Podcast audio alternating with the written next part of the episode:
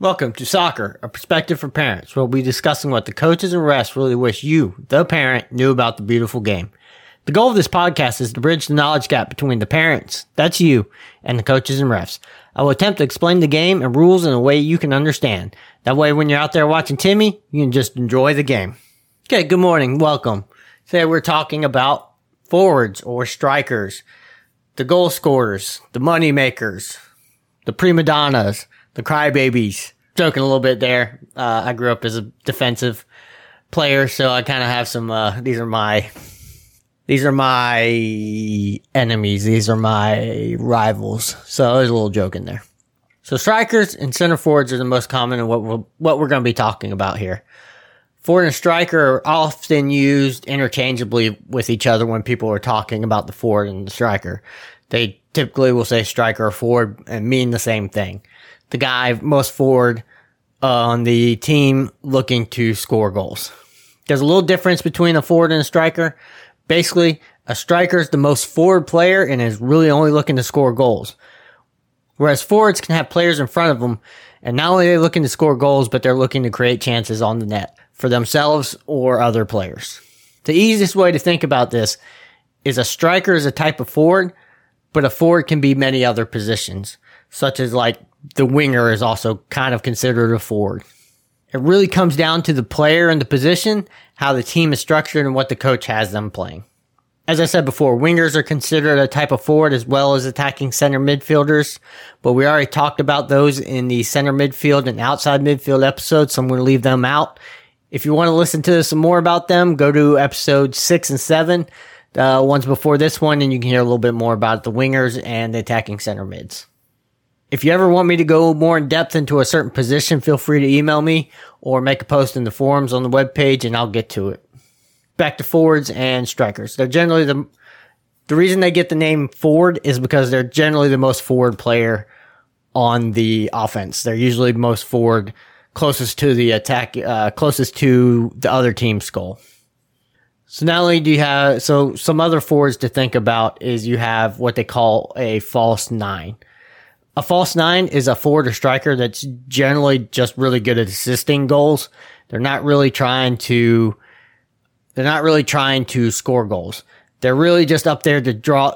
It's generally somebody that plays a really good attacking center mid that you put into a striker position that then drops back. What they're generally trying to do is draw the defense's attention to them and pull them out of position so that they can then feed the ball to some of their other players so that the uh, other players can score the goal. It basically forces defenders to decide between marking the false nine, opening up space for other players to make through runs, or leaving them and giving them the opportunity to dribble and find a pass that they want to make. All right, then you also have what they call a second striker. A second striker is a striker that doesn't play as high as a normal striker, and they'll usually play behind a traditional striker. They have some crossover with the number 10, but they're a little bit different.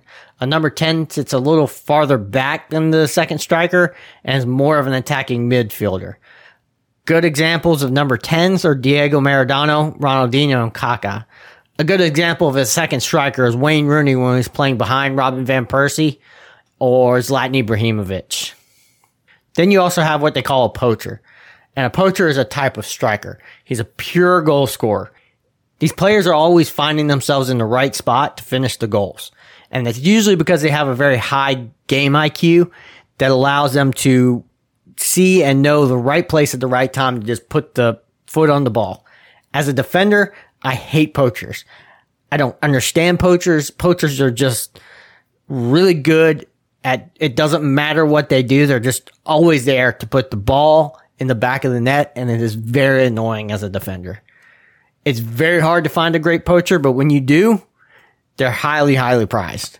These guys get a lot of money uh, when you get a natural goal scoring poacher, somebody that's just there every single time. They're very hard to find, but they're worth their weight in gold. Then you also have what they call a target forward. They're generally also referred to as a number nine. A target forward is a type of striker forward also. Target forwards are usually big and strong and win balls in the air. Because target forwards are very big and strong, they can receive the ball from their team and hold up and let the team come up to them, and then they can play off them. They're very similar to a false nine, but a bit more balanced in the scoring and assisting aspect than a false nine. False nine is more concerned with passing. Let's move on to the main responsibilities of forward and strikers. The first and most important job is to finish goals. That's why you're there. Score goals. Let's do it. Let's get to it. Second, I would say is probably to create chances for others. If they're not scoring goals, they need to be trying to feed people to score goals. That's they're up there to be the offense. They're also there to disrupt defenses with off the ball movement to confuse them and open up space for their teammates to move into. So they need to be constantly moving and shifting where they're at, trying to confuse defenses on where they're going and forcing the defense to make tough decisions. Now these guys are very offensive minded, but they still need to support the defense. They generally do this by providing a very relentless attack when the people lose the ball because they're very up, they're up very high. They have the ability to be kind of reckless in how they win the ball back because if they commit a foul up at the 50 yard 50 yard line, it's not that big of a deal.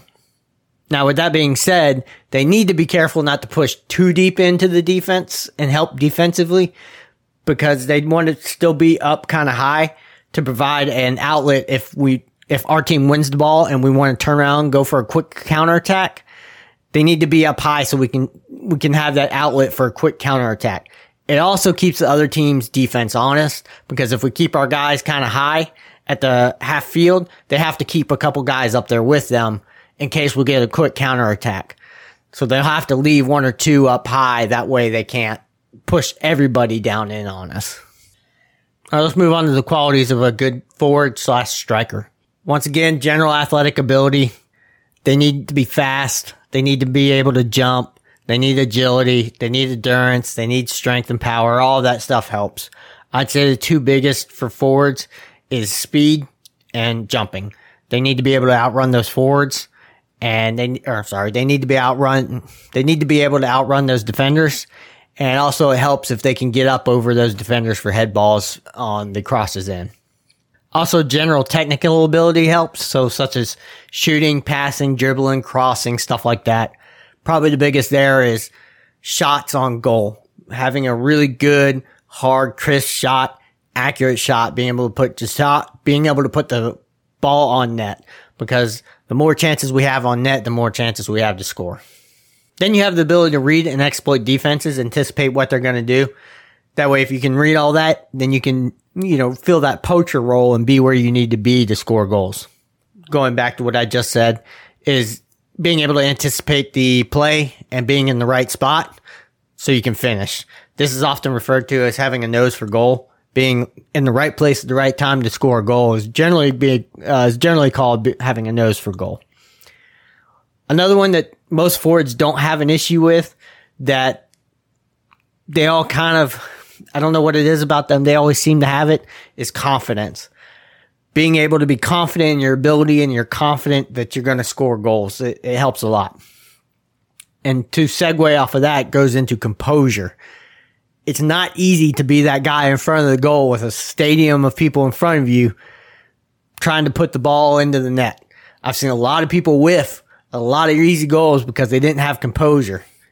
Composure is a big one for for forwards, especially. I think that's what feeds into confidence a little bit. The confidence gives them the composure to score the goals in the big situations. If you don't have that composure, it's going to be hard to put the ball in the net in a big situation, and that's what you get paid to do. So, composure helps a lot. They also need to be patient. They can't get too ahead of themselves. They can't just run around like crazy man. They need to be patient, looking for that opportunity to score the goal. If they're not patient, then they rush, and generally rushing leads to misses goal, missing goals. So being patient, knowing when to pick that pick that right time to take that shot, it helps a lot uh, for the forwards. Generally, a lot of them aren't patient though, so it's one of the big ones that a lot of forwards have to work on is patience. All right, let's roll into some famous forwards and strikers so you can get a good idea of what it looks like. So we got Messi. Uh, is a great forward if you want to look at a general forward. So is Neymar. Neymar is another really good forward. Then you got Lewandowski. It's pronounced differently than it's spelled for most of us. If you want to look it up, it's L E W A N D O W S K I. And he's a great example of a striker. Cristiano Ronaldo is a great example of a striker now when he fills that up front role. He generally does that for more so in these late years, and he's done it a lot for Portugal. So uh, he's there a lot. His early years at Man U, he's definitely not a striker. He's more of a winger. But now he's more of a striker than a winger. So you watch any of his late stuff, you'll generally see him playing a striker striker role. Then there's Sergio Aguero is another great example of a striker. Then out of Ger- Germany, you have Mar. I'm gonna mispronounce his last name, but Mario Götze, uh, G O T Z E. He's a great example of a false nine. Then you have uh, also out of Germany, Thomas Muller, M U L L E R. He's a great example of a forward. Uh, this one, he's also out of Germany, Erling Haaland, H A A L A N D. If you want to take a look at him, Harry Kane, Karim Benzema. Then you have Pele, who's considered the best in the game. If you don't know any other name from soccer, you need to know the name Pele. Then you also have classic Ronaldo. Uh, this is the Ronaldo I grew up from uh, with. He was from Brazil. Go watch him play. Great player. He was amazing to watch. I loved watching him play in the World Cups. Go check him out. Ronaldo played for Brazil. I can't remember his last name, but if uh, if you look up Ronaldo Brazil, it should come up. All right, so now we'll go into some of the best American forwards slash strikers for my American viewers. You have uh, Jozy Altidore, who is uh, I've been very critical of him in his career. He's not bad. He he's good. I think he could. I, I think he should have stayed in Europe longer than he did, and I, I'd like to see him go back to Europe. I think he was a better player when he was playing in Europe, but Jozy Altidore is a good player. He's second, but more third on the list of leading goal scorers for the United States. He has 42 goals and he's currently still playing. Uh, the reason he's second, but more third is because the first and second place are tied with the same ex- exact amount of goals. So that's why he's in third place, but kind of second place, kind of one of those weird things. Then you have Landon Donovan, who was a pretty much a second striker most of his career. He is tied for the leading goal scorer at 57, and he has 157 caps. So he's got uh, a little over 10 more caps, probably closer to 20 cap, 20 more caps than the player he's tied with. So I'm gonna give it to the player he's tied with, which is the next one. Clint Dempsey was also a second striker once he's also tied for, with 57 uh, goals with Landon Donovan. He had 141 caps. So I'm considering Clint Dempsey the winner as far as most goals scored because he scored the most goals in the least amount of time. I prefer Clint Dempsey as well. I'm a little biased. I really didn't like Landon Donovan as a player, to be honest with you, but he's still the, one of the greatest players we've had.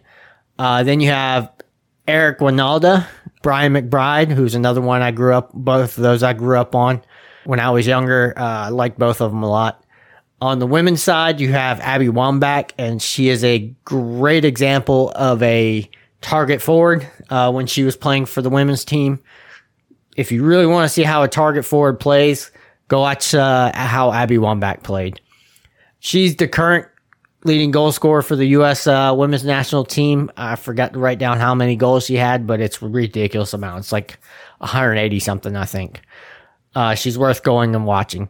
Then you have Alex Morgan, who is currently playing and is kind of the face of the women's national team and one of the leading scorers. I would look for her to do more big things. She's still fairly young, I think at 29. Uh, then you have somebody that played a ridiculously long time for the women's national team and Tiffeny Milbrett. And then you have one of my favorite, or my favorite women's player to ever play the game in Mia Hamm. I think Mia Hamm just had it all. She was a great goal scorer. She was the leading goal scorer until Abby Wambach took that title.